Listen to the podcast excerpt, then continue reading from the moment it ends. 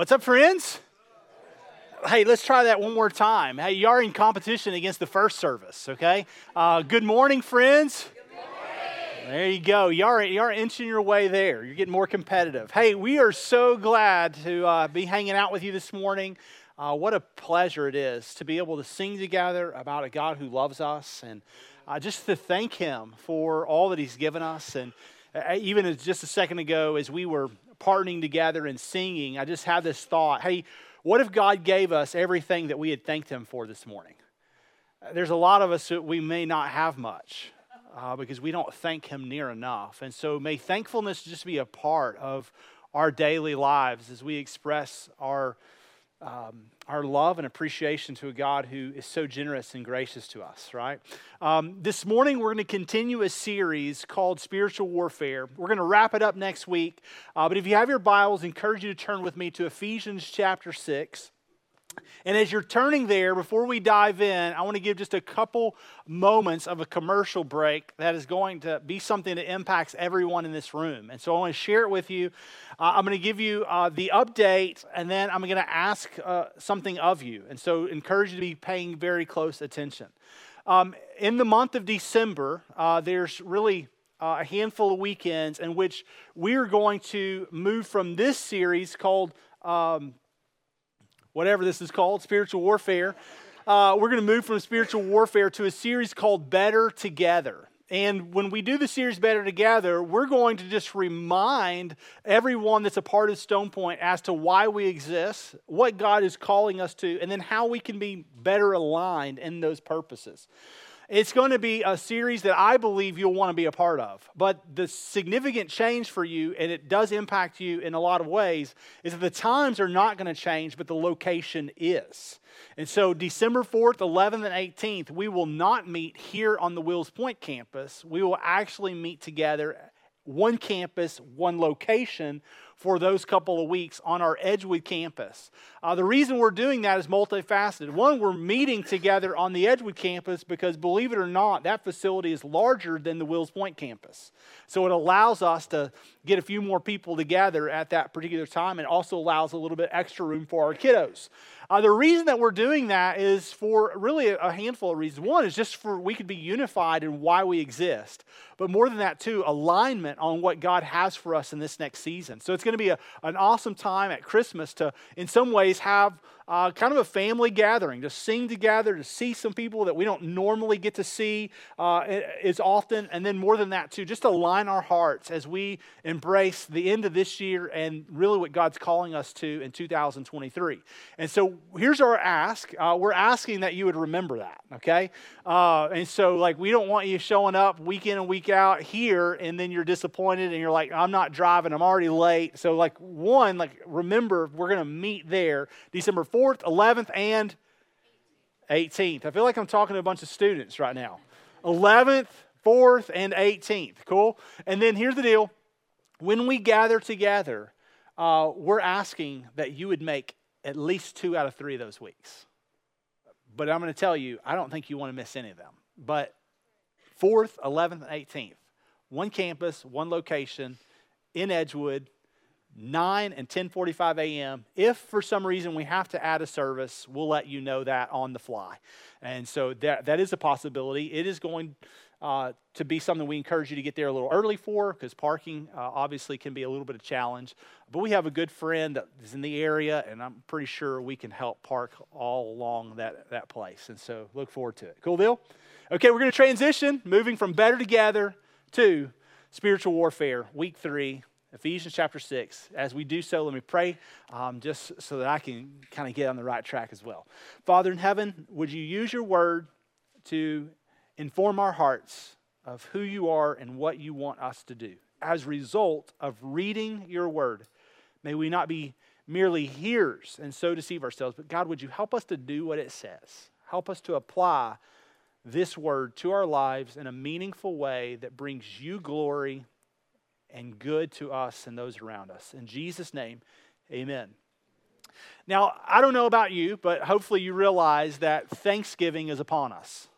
There's a handful of you that you're like, yes, and I still haven't bought a turkey, and I got people coming over, and I hadn't cleaned the house, and your mind's already kind of thinking about that. When you think about Thanksgiving, there's also something that is also synonymous with Thanksgiving. You may not like it, but it is synonymous, and that is called football. Anybody, you're like, amen. If you're going to say amen today, you're like, amen, okay? So football. Now, here's the deal. There's some of you in this room that you don't care anything about sports. You're not football people. You're not basketball people. You're not hockey people. But there are some of us in here that you're like, yeah, we like sports. Now, for those of you that don't like sports, just hang with me for just a second because there's a purpose in me telling you this story. In football, like many other sports, you have what's called offense and you have what's called defense. Offense possesses the ball, and ultimately your goal is to score. Whether that's basketball and you're putting it in a bucket and a net, or it's hockey and you're putting in a net. Football is to take it and cross the end zone. That's offense. Likewise, you have what's called defense, which means you're to stop them from scoring, take the ball, and give it to your offense so they go and do their job. And so you've got this game of offense and defense, and typically you have multiple possessions in the game. Each team possesses the ball a fairly equal amount of time. But there was a game in 2017 between Michigan State, they're the Spartans, and they were playing Rutgers. Now, this is a college football game, and in college there's 4 quarters, but those quarters are 15 minutes in length, which is a little bit longer than high school and quite a bit longer than junior high. But 15 minutes in length, that means there's 60 minutes in this game. And what was interesting is that Michigan State set a record just a handful of years ago for possessing the ball longer than any team in NCAA history. They held onto the ball roughly 48 minutes of the 60. That means that Rutgers only touched the ball 12 minutes of an entire game, not even the full length of an entire college quarter. Which you would think, well, that must have been a really ugly score. What's crazy is it was 16-7 at halftime, 19-7 at the end of the third quarter. So even though they had the ball, they really struggled to pull out. Eventually, they won the game by a fairly large margin. It was 40-7. But what is unheard of is a team holding on to the ball that length of time. Now, the reason I tell you that is I grew up in a coaching family, and there were times that as a coach and living in that house, that as my dad watched film, he recognized that the team he was coaching might have been somewhat outmatched. And the goal when you're outmatched is to hold on to the ball. And so the goal is to keep it as long as you can. You may not can score, but every time you possess the ball, you milk the clock all the way down, you run a play, you do everything you can to not give the opponent an advantage by having an offense. So sometimes your defense is the best offense. And today, that's the message of my whole time together, is that the best defense is offense. And so let's look at Ephesians chapter 6, and hopefully as you leave this morning, you'll know what I'm talking about. In Ephesians chapter 6, verse 10, Paul is writing to the church of Ephesus. He's given them a handful of admonitions and warnings and encouragements. But he gets to Ephesians chapter 6, and in verses 10 and following, he's going to encourage them around the idea of spiritual warfare, and namely that of what we oftentimes refer to as the armor of God. And as he does this, he starts in verse 10 and he says, look, finally, after all of these things I've given you, finally, be strong in the Lord and in the strength of his might. He gives an encouragement and he says, hey, as you receive this from God, receive more than anything his strength. The purpose in Paul writing that sentence is because he wanted his audience and his reader, and namely that of us as well, to realize that when we possess the strength of God, it's not something we muster up ourselves, but it's actually something that is given. Matter of fact, that word in the Greek, in verse 10, finally, be strong, is the word endunamao, which literally means to receive this strength. So when Paul says, hey, be strong in the Lord and in the strength of his might, he is saying this is something that is given to you as a gift from our holy God. Now you must receive it. Then he moves on and he says, now also put on the whole armor of God. When he uses that word put on, he uses the word enduo, which literally means to sink into. Now, growing up, y'all remember the Levi's commercial? And oftentimes they would have a primary figure that was in the Levi's commercial. It could have been a Brett Favre, or it could have been Troy Aikman. And when they had a classic phrase, is one of them would put a pant leg on. And they would say what? They put their pants on one leg at a time, just like the rest of us. Now, Paul is saying when you receive the strength of God's might, he goes, you put on the whole armor. The idea there in that word in the Greek means that you step into it. You sink into this. It is something that you embrace and you clothe yourselves in. And the reason that you do that is so that you might be able to stand against the schemes of the devil. Now, if you have your Bible, that word schemes there is where we get the English word methods from. The idea is this Greek word schemes is the word methodia, which literally means it is the methods in which our enemy uses. The devil, the accuser, the word there is diablos, he uses to prevent us from being able to stand solidly or accurately. So what is Paul saying to the church of Ephesus, and namely to that of any of us as readers? He's going, look, hey, I want you to finally put on the armor of God. Stand in His strength and His might in which we receive from Him, so that you are not confused, so that you are not attacked, so that you are not caught off guard by the devil and his schemes or his methods. And friends, he does have methods. Y'all realize that? And so he goes on and he tells us that in the midst of these methods, he goes, there's a war that's being waged. And so the whole idea of spiritual warfare comes from this text in Ephesians 6, beginning in verse 12. He goes, we do not wrestle against flesh. Now that word flesh is the word sarx, which literally means flesh and blood, bone. And so he goes, it's not about flesh and blood, but it's against the rulers, against the authorities, and against the cosmic powers of the present darkness, and against the spiritual forces of evil in the heavenly places. So he goes, this war and this enemy is real. And he goes, but it's not one that you can see and touch. It's one that you cannot see and you cannot touch, but it's happening in the spiritual realm. There was an interviewer, a reporter, and he was interviewing a gentleman who had just celebrated his 100th birthday. I don't know if y'all realize that every now and then you'll see that on the news, like they don't have anything else to cover, and so they go and they find somebody that's like turning 103, and they sit down a little interview. And so they interview this guy who's turning 100, and he goes, hey, what is one of the greatest accomplishments that you have thus far in life? And the 100-year-old guy looked at him, in his feeble voice, he says, well, son, I have no enemies. And that reporter said, that's amazing. Like, you're 100 years old and you have no enemies.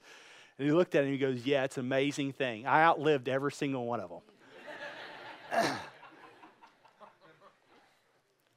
Now, here's the deal. I want you to realize that you may think, I'm going to outlive my enemies. But there are friends, there's one enemy you will not outlive until you put on your next life. And then you will outlive him. But as long as you are in flesh and bone, this mortal body, you will be wrestling with an enemy who is not of flesh and bone, but is in the spiritual realm. He is the accuser. He is the one who wants to steal, kill, and destroy you. He is the one who's, Peter writes in 1 Peter 5, is like a roaring lion. He is looking for someone to devour. And ultimately, Paul's warning to us is that, hey, we need to realize that not only is there a war, but we also need to realize that as long as we're in this earthly body, we do have a legitimate enemy. And he wants to deceive you. And he wants to distort God's truth. And therefore, that's why Paul says, hey, you need to sink into this armor. And then he tells us what the armor is and the one offensive weapon that we need. And in the following verses, 13 and following, Paul is about to tell us what the whole armor of God is. He's going to show us 5 defensive weapons. He's going to show us 1 offensive weapon. And he's going to remind us that there's only one commander. And so 5 defensive weapons, 1 offensive weapon, and 1 commander. Now, but here's interesting, and this is something that I'm going to challenge you on a little bit, and you're going to have to think about it for yourself, and then you have to come to your own conclusion. But when you see this text, verse 13, he says, therefore, so as a result of a real enemy, as a result of stepping into the power and the instruction of God's hope and help in our lives. Therefore, take up the whole armor of God, that you may be able to withstand in the evil day, and having done all to stand, stand firm. The question that you have to ask yourself is when Paul says put on or step into the armor of God, how often does this happen? Now, this is a text that I think oftentimes is a primary focus for us as believers. It is one that lends itself to an incredible devotional. Like, I mean, if you are kind of looking for something to write or encouraging people in, man, Ephesians 6 is just a great text to go to. And it's one that you could write a devotional on. But I think oftentimes for me, as I take and just really break this passage apart, I think it's oftentimes misconstrued in this way. That when we think about receiving the strength of God and when we think about stepping into His power, we think that it's potentially a daily thing that we just pray on the armor of God. But the question that I have for you is this, is how good is armor on a weak soldier? And it's one that you have to really think through. Is it good to take a young, feeble, untrained man and put a ton of armor on him and send him to the front line of the battlefield? Is that wise? And the answer is no, it really isn't. It's not wise, and ultimately it's not a loving thing to do. And so I think oftentimes when we think about the armor of God, the thing that we're primarily missing is who is the armor for? And ultimately, the armor is for a trained man. It is for someone who is ready to go into the battle, as opposed to the armor being for someone who is unskilled, untrained, and ill-equipped to go into battle. And so the point of this text, as you think through it, is not merely to get up every morning and go, you know what, I'm just going to pray on the armor of God, and I'm going to go out into the world, and I'm going to hope for the best. That's not really what the passage is instructing us to. The passage is instructing us to realize that there are things about this armor that we should do every single day as we seek to become God's man or woman, trained and equipped to do His work. Matter of fact, when you look at why God's word is useful in 2 Timothy 3:16-17, that it's God-breathed and it's useful for reproof, for correction, for training, ultimately in righteousness. And in verse 17, it's so that every man is equipped for the work of God. What is God's word for? It's so that you and I are ill-equipped, or not ill-equipped, that we are not ill-equipped, and that we are ready for any challenge that comes our way. So as a result, the scripture says, hey, there are some tools that you need to have and some resources that are at your disposal. 5 defensive weapons, 1 offensive weapon that you can use as a trained man or woman. And so he just says, put on the whole armor of God. And then he walks through them. Verse 14, he says, stand therefore. That word stand is the word that you see multiple times. And it's just the Greek word histemi, which literally means to put your feet on the ground. And it means to be immovable. Now, what's interesting is when he says, stand therefore, he says, have fastened on the belt of truth. Now, the belt of truth for us in this text is what is ultimately true. And if you were to think about what the belt of truth is, the best way I could explain it to you in just kind of layman's terms where all of us could understand is, the belt of truth is what you would call a spiritual worldview. It's basically, what do I believe about God and what do I believe about His word? And so let me just ask you a handful of things. When you think about your Christian worldview, the first question you have to ask yourself is, what do I believe about Jesus? And so, like, as you think about fastening the belt of truth, you got to ask yourself some questions. Was he a sinless man? Or was he tempted and ultimately he gave way to sin? And so for us here at Stone Point, we would say God sent His Son, and though He was in the flesh and though He was tempted, He never sinned. So He was perfect in every way. Then the question you have to ask yourself then, not only about Jesus, is truly He the Son of God? And we would say, yes, not only is He the Son of God, but Colossians chapter 1 would say that He is ultimately the supremacy of God. That if you want to see God in a body, you look to Him. He is the fulfillment of who God is in the flesh. And then when we think about who Jesus is, we would also say that Jesus is the only means to salvation. that he is the way, the truth, and the life. John chapter 14, verse 6. Is that what you believe about Jesus? Because we live in a culture and ultimately a world where a lot of people would say, well, there's a lot of ways to heaven.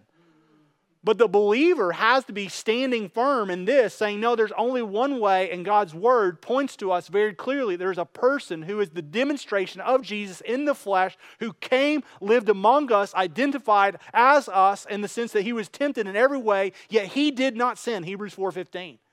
So he's our high priest. He is our prophet. He is our king. He is all the fulfillment of what we desire to see in God. We can't see God. He's spiritual. But we could see, and ultimately the disciples could touch the person and the work of Jesus, and he was perfect. So what do you believe about Jesus? That's your worldview. What do you believe about sin? Does sin ultimately separate every single person on the planet from God? And do you believe that? Is there no one righteous, or are we all not that bad? And ultimately, if we just kind of have some spiritual renewals in ourselves over the course of our lifetime, can we just kind of work our way to God somehow by being a good person? Well, the Bible would say, through the lens of a biblical worldview, is no. Like, there is not one righteous, not even one. That we've all sinned, we all fall short of the glory of God. As a result of that, we have to have a mediator and a high priest, one who reconciles us to God and ultimately works on our behalf. We would say that's Jesus Christ. So what do you believe about him? And then not only that, where do you figure out this belief? And we would say that comes from God's word. Well, what do you believe about God's word? Is it a mixture of stories and fables? Is it half-truths? Or would you say, no, like, we believe this is God's word. And it's without no mixture of errors. And that ultimately God uses it to guard and guide our lives. What do you believe about it? That's a really important thing. And so when you think about the belt of truth, it is you developing what you believe and know to be true based off of God's word. And so the belt of truth fastened around your waist is your worldview. It is how you have conversations in the workplace. It is ultimately how you even respond to mankind. So what do you believe about mankind? Is every single person in this room and ultimately out of this room, do they all have intrinsic value and worth under God? And don't be wrong, there are a lot of us in this room that you run across people and it certainly makes you question humanity. And some of you are going to gather with people at Thanksgiving and you're going to call them family and it causes you to question humanity.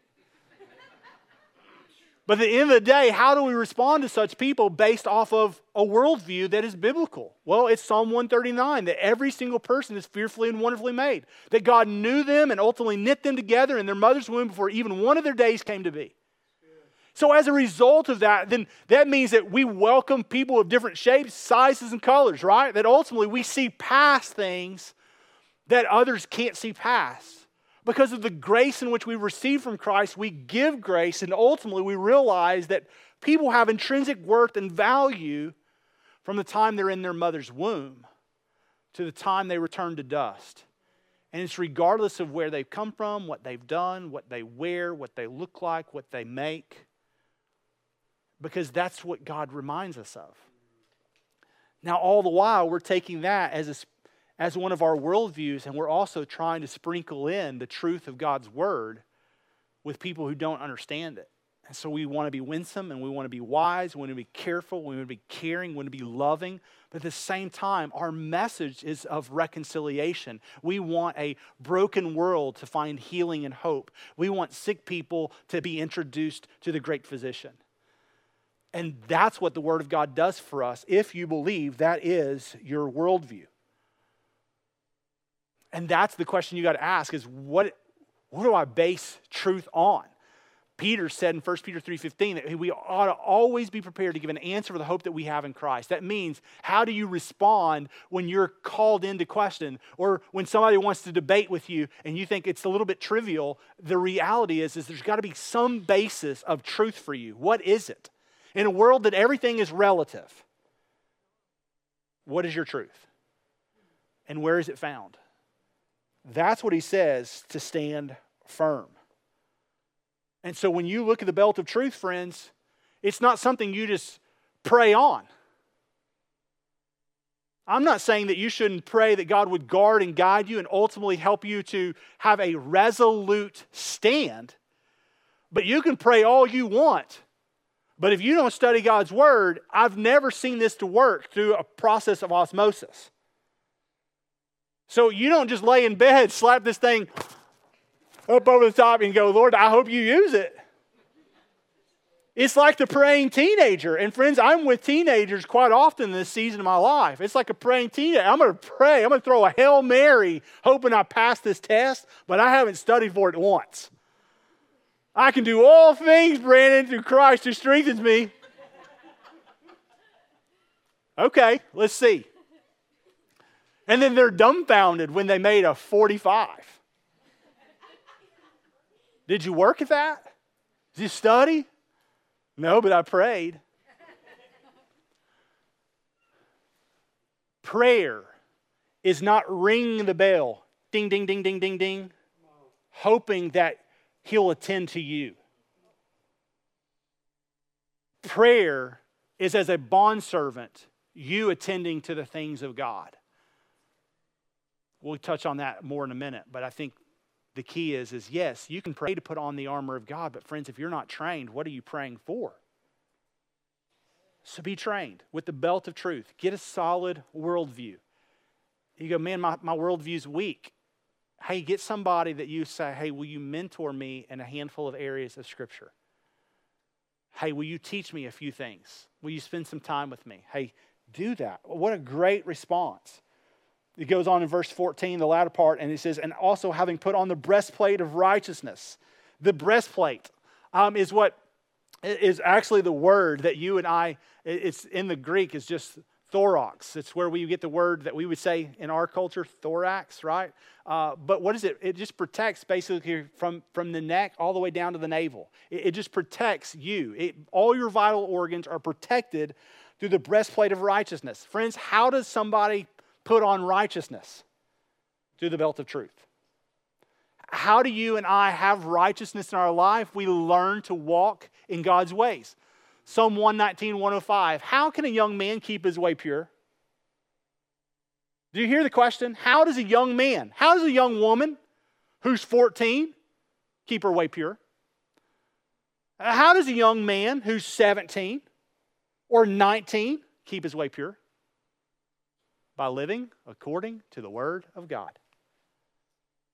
That's righteousness. Righteousness is putting on God by living according to the belt of truth. They partner together, friends. They're not interwoven, but they certainly work together. So the belt of truth girds up all of these things. And ultimately, the breastplate of righteousness is applying God's righteousness based off of your learnings from His word. Verse 15, and the shoes for your feet, having put on the readiness given by the gospel of peace. So shoes, they're what shods you in battle. It's like a cleat in a way. It's what helps you have sure footing. That shoe is ultimately what allows you to be ready. And the word ready there is not ready in the sense of like, hey, my kids before they go to school. Hey, Bubs, are you ready? Oh, yeah, I'm ready. Hey, why are you on my phone? I'm ready, Dad. Okay, awesome. You're ready? Yeah, I'm ready. I get out the door and I'm like, hey, dude, why don't you have your shoes on?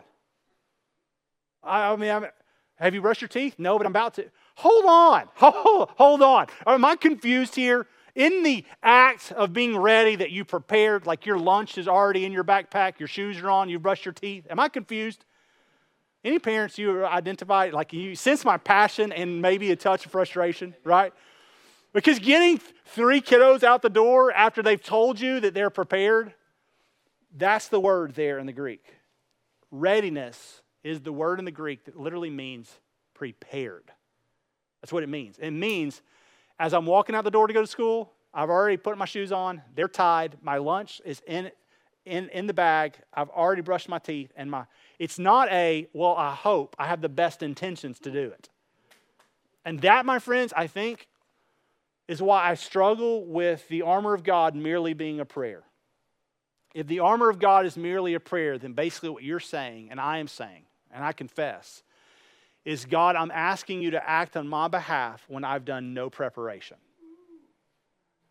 God, I'm asking you to move, I'm asking you to respond when I've not partnered with you in any tangible way in the battle. That's the text. And I think what's so important about that is when you think about the feet of readiness, it's given by the gospel of peace. And so the gospel brings peace, but it also promotes readiness. And so the question is are you ready? If the enemy was to attack you right now, are you ready for a response? Do you know your Bible? Do you know how to get through it? Do you know who you would go to? If everything gets a little bit tough in life, things get a little bit hairy, circumstances kind of begin to cave on into you a little bit. Hey, where am I going? Who's going with me? Who's on my team? Who am I fighting a battle with? Friends, that I think is the context of the local church. And so we need to be able to stand in God's grace, stand in the good news of the gospel, stand in God's word. We need to stand in courage and in strength.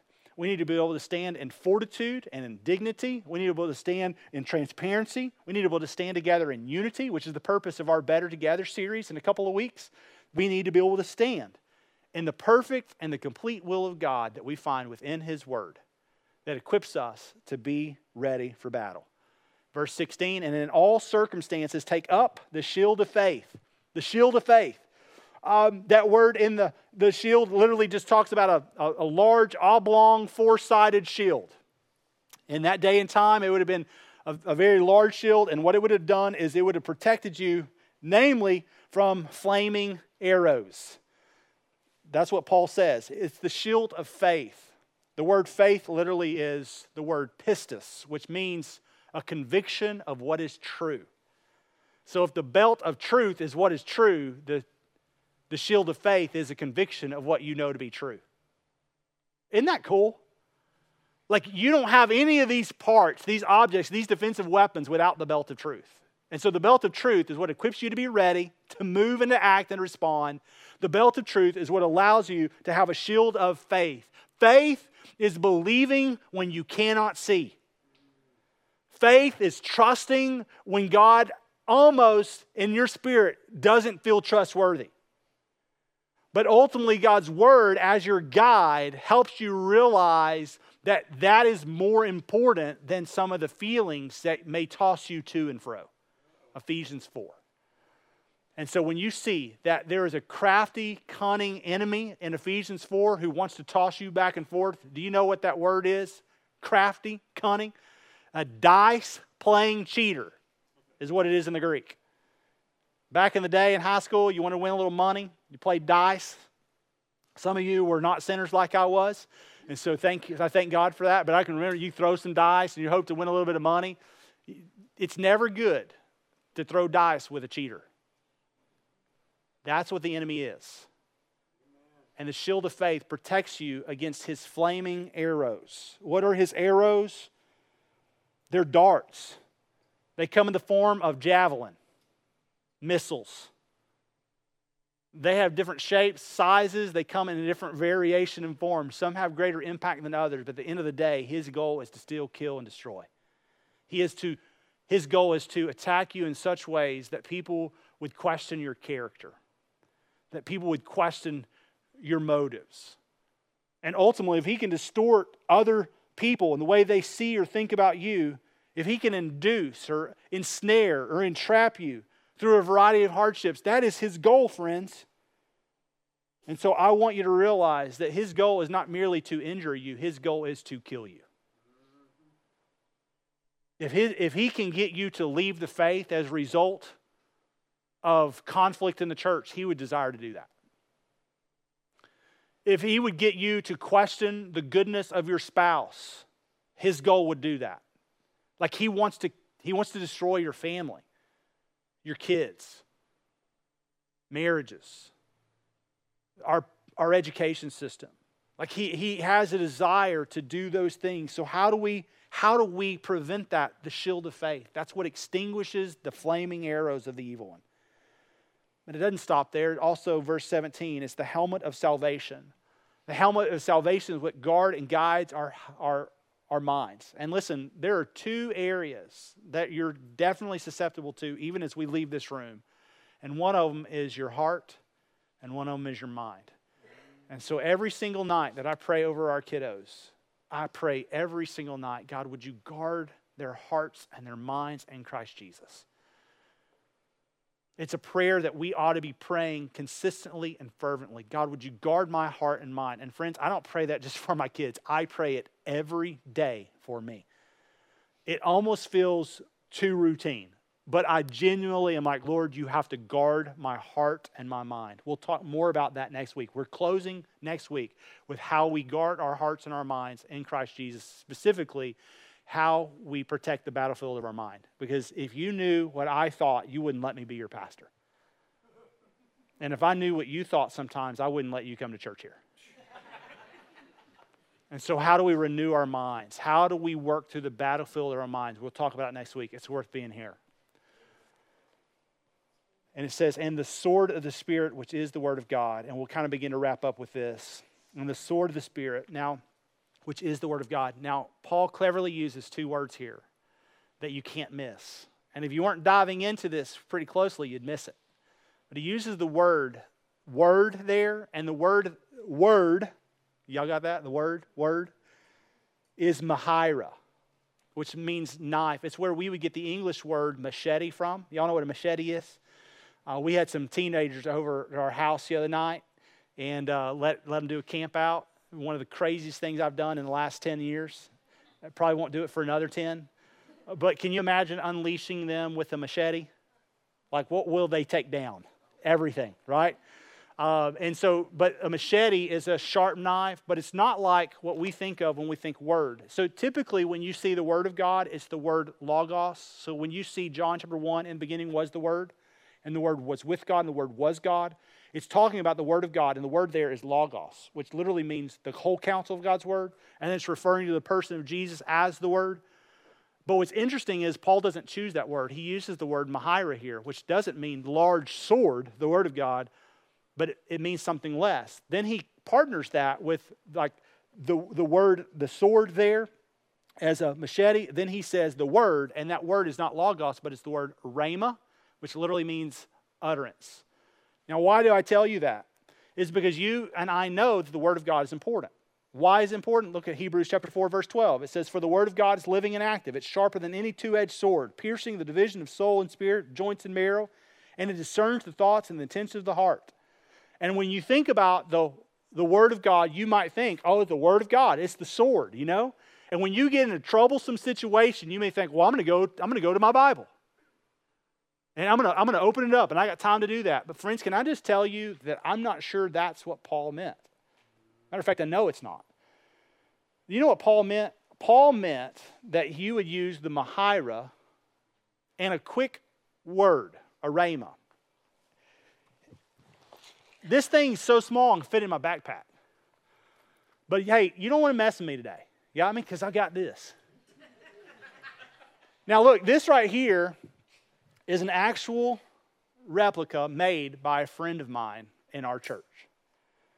And he literally hammered this out for us so that we have it an example. This is what you would call in the Roman days, first century, as a pugio. It's literally is just a knife. They would be from 12 to 17 inches in length. And that's what the Romans would use in that day and time. But when Paul uses the word rhema, and he uses the word mahaira, he's referring to something like this, quick. It's a quick draw. You remember when in Matthew chapter 4, Jesus in the wilderness, and he was led there by the Spirit, and he was tempted? The first temptation in Matthew chapter 4 that Satan gave him was to take and to turn stones into bread. And you might remember that Jesus responded, and you know what he said? He says, as it is written. And then what did he say after that? He says, a man shall not live on bread alone, but what? On every word that comes from the mouth of God. Then the second temptation that he gave, he took him to the pinnacle of a steeple, and he goes, hey, listen, why don't you throw yourself off, and God's angels will come, and they'll be concerned with you. And then, do you know what he said next? As it is written, Jesus responded. Y'all know what he responded? He says, again, it is written, you shall not put the Lord your God to the test. And then the third temptation, he goes, hey, listen, if you'll just bow down to me, I'll give you all the kings of the earth, everything that you can see. And Jesus says, again, as it's written. And then he responds and he says, you shall worship the Lord your God and serve him only. In a quick time of temptation, It is important that you and I write God's word on the tablet of our hearts. It is a question that we ought to equally ask as much as, hey, what are you reading God's word? We should be asking the question, hey, what are you memorizing from God's word? Which if I were to catch you in the lobby, which means y'all might want to bolt today pretty quick. Hey, what are you memorizing in God's word? It's something that every single week in our kids' ministry and in our student ministry, we put in our curriculum. Every single week, we're encouraging students and kiddos from 18 years old down to memorize God's word. Parents, you can have those resources and you ought to be asking your kiddos about it, but join them in that work. Why? So that we have a quick response in times where we are challenged. Why? Because God's word is what trains men and women to be useful for his cause. It's what helps young men stay pure. Matter of fact, Psalm 119, great passage on God's word, verse 11 just says, I have stored up your word in my heart that I might not sin against you. Proverbs chapter 7, verses 2 and 3 just says, keep my commandments and live. Keep my teaching as the apple of your eye. Bind them on your fingers. Write them on the tablet of your heart. Write God's word on the tablet of your heart. Why? Because it's what helps you be ready and girded for the enemy's attacks. And friends, the question is not, will the enemy attack you? Or if he will. The question is when he will. Is he going to attack? Absolutely. When will he do it? I don't know. For a lot of us in this room, he's going to attack our minds as soon as we walk out of this place. For some of us, he's going to attack us with a temptation. But the reality is he does not want you to live firmly planted in God's word, doing God's things. And I encourage you to do that. I'll close with verse 18. It just says this, and praying at all times in the Spirit with all prayer and supplication. To that end, keep alert with all perseverance, making supplication for all the saints. The best soldiers of God are alert. They are watchmen on the post. They have been forged through the fire. They have been beaten. They have been trained. They have been skilled. And they are watchmen on the post. They do not sleep, though they're tired. They are diligent and they are disciplined, even though they have the desire to be lazy and slothful. God's watchmen are strong men who know God's word. It's like being on offense. And the best offense is to keep the ball and to keep the defense on the field, having to do Who's the greater defender, you or the enemy? Why not be you? Why not cause him to flee? Why not draw near to God? Why not draw near through his word and cause the enemy to run? Did y'all know that's possible? It is possible. And I encourage you to be a part of that. How are you doing that? Through the armor of God and also through prayer. When do we pray? It says at all times. At all times. So when you think about prayer, what kind of prayer is useful? Well, every prayer. Group prayer. Individual prayer. Silent prayer. Shouting prayer. Walking prayer. Kneeling prayer. Eloquent prayer. Groaning prayer. Constant prayer. Every prayer. Fervently praying over and over and over. Praying and praying and praying about all things and all ways and all seasons. Faithfully asking God to show you where he's at work and how you can join them. And be on guard. I'll close with this. Winston Churchill said this to Britain in the early days of the Second World War. He says, I want to drop a word of caution. He says, for next to cowardice and treachery is overconfidence leading to neglect and slothfulness. Those both are the worst of wartime crimes. He says, one wartime crime is being afraid and going AWOL, being a treacherous bigot for your country because you are scared and you are a coward. He said the other one is overconfidence that leads to neglect and to apathy. And friends, if I'm honest, we're probably one or two a lot of times, right? We either shrink back in fear or we're apathetic because we don't believe that we're living in a war. But may God really grow us up and mature us. May he help us be his men and women for his purposes. And may you just be reminded that there is not only an enemy, but that enemy can only touch your physical body. He cannot ultimately have control over your soul, which goes to be with the Lord. For some of you, you've been watching The Chosen series. Season 3, episodes 1 and 2 came out in theaters this weekend. I got a very unusual date night with my bride last night. It was fantastic. Don't want to run it for you, but here's the theme of season 3, and that you see so prominently in view, and that is the cost of following Jesus. Something that as I walked out of the theater, I said the thing that struck me most as I looked at my bride, we were walking back, I said, is that there is such a difference as to what we are being called in American Christianity to what Jesus seemed to be calling his followers to. Like, we love the idea of faith and blessing, and we love the idea that there's not an enemy who can ever harm or touch you, but the reality is there is an enemy, and he can harm, and he can touch you. But one of the things that Jesus said in this display of The Chosen, he just said to these men, after he says it may cost you everything, he says, but don't harm or don't fear the one who merely can harm your body, but ultimately has no control and cannot harm the spirit. And I'm like, yes. A real enemy, a real battle, and we can be real men and women trained for those purposes. Ultimately, being ambassadors for our King until he calls us home. And may we do that well. Man, may we do that well. Let me pray for us, church. Father in heaven, thank you for this morning. Thank you for this text. Thank you for my friends who, by God's grace, even gave me a few moments to share with them. Like, what a privilege. Lord, thank you so much for my friends who showed up this morning to hear the Word of God taught. Thank you. Like, that's just such a blessing to me. It enriches my soul deeply. I needed it, and I thank you for it. I pray that your word would go out, and I pray, Lord, that it would land on fertile soil.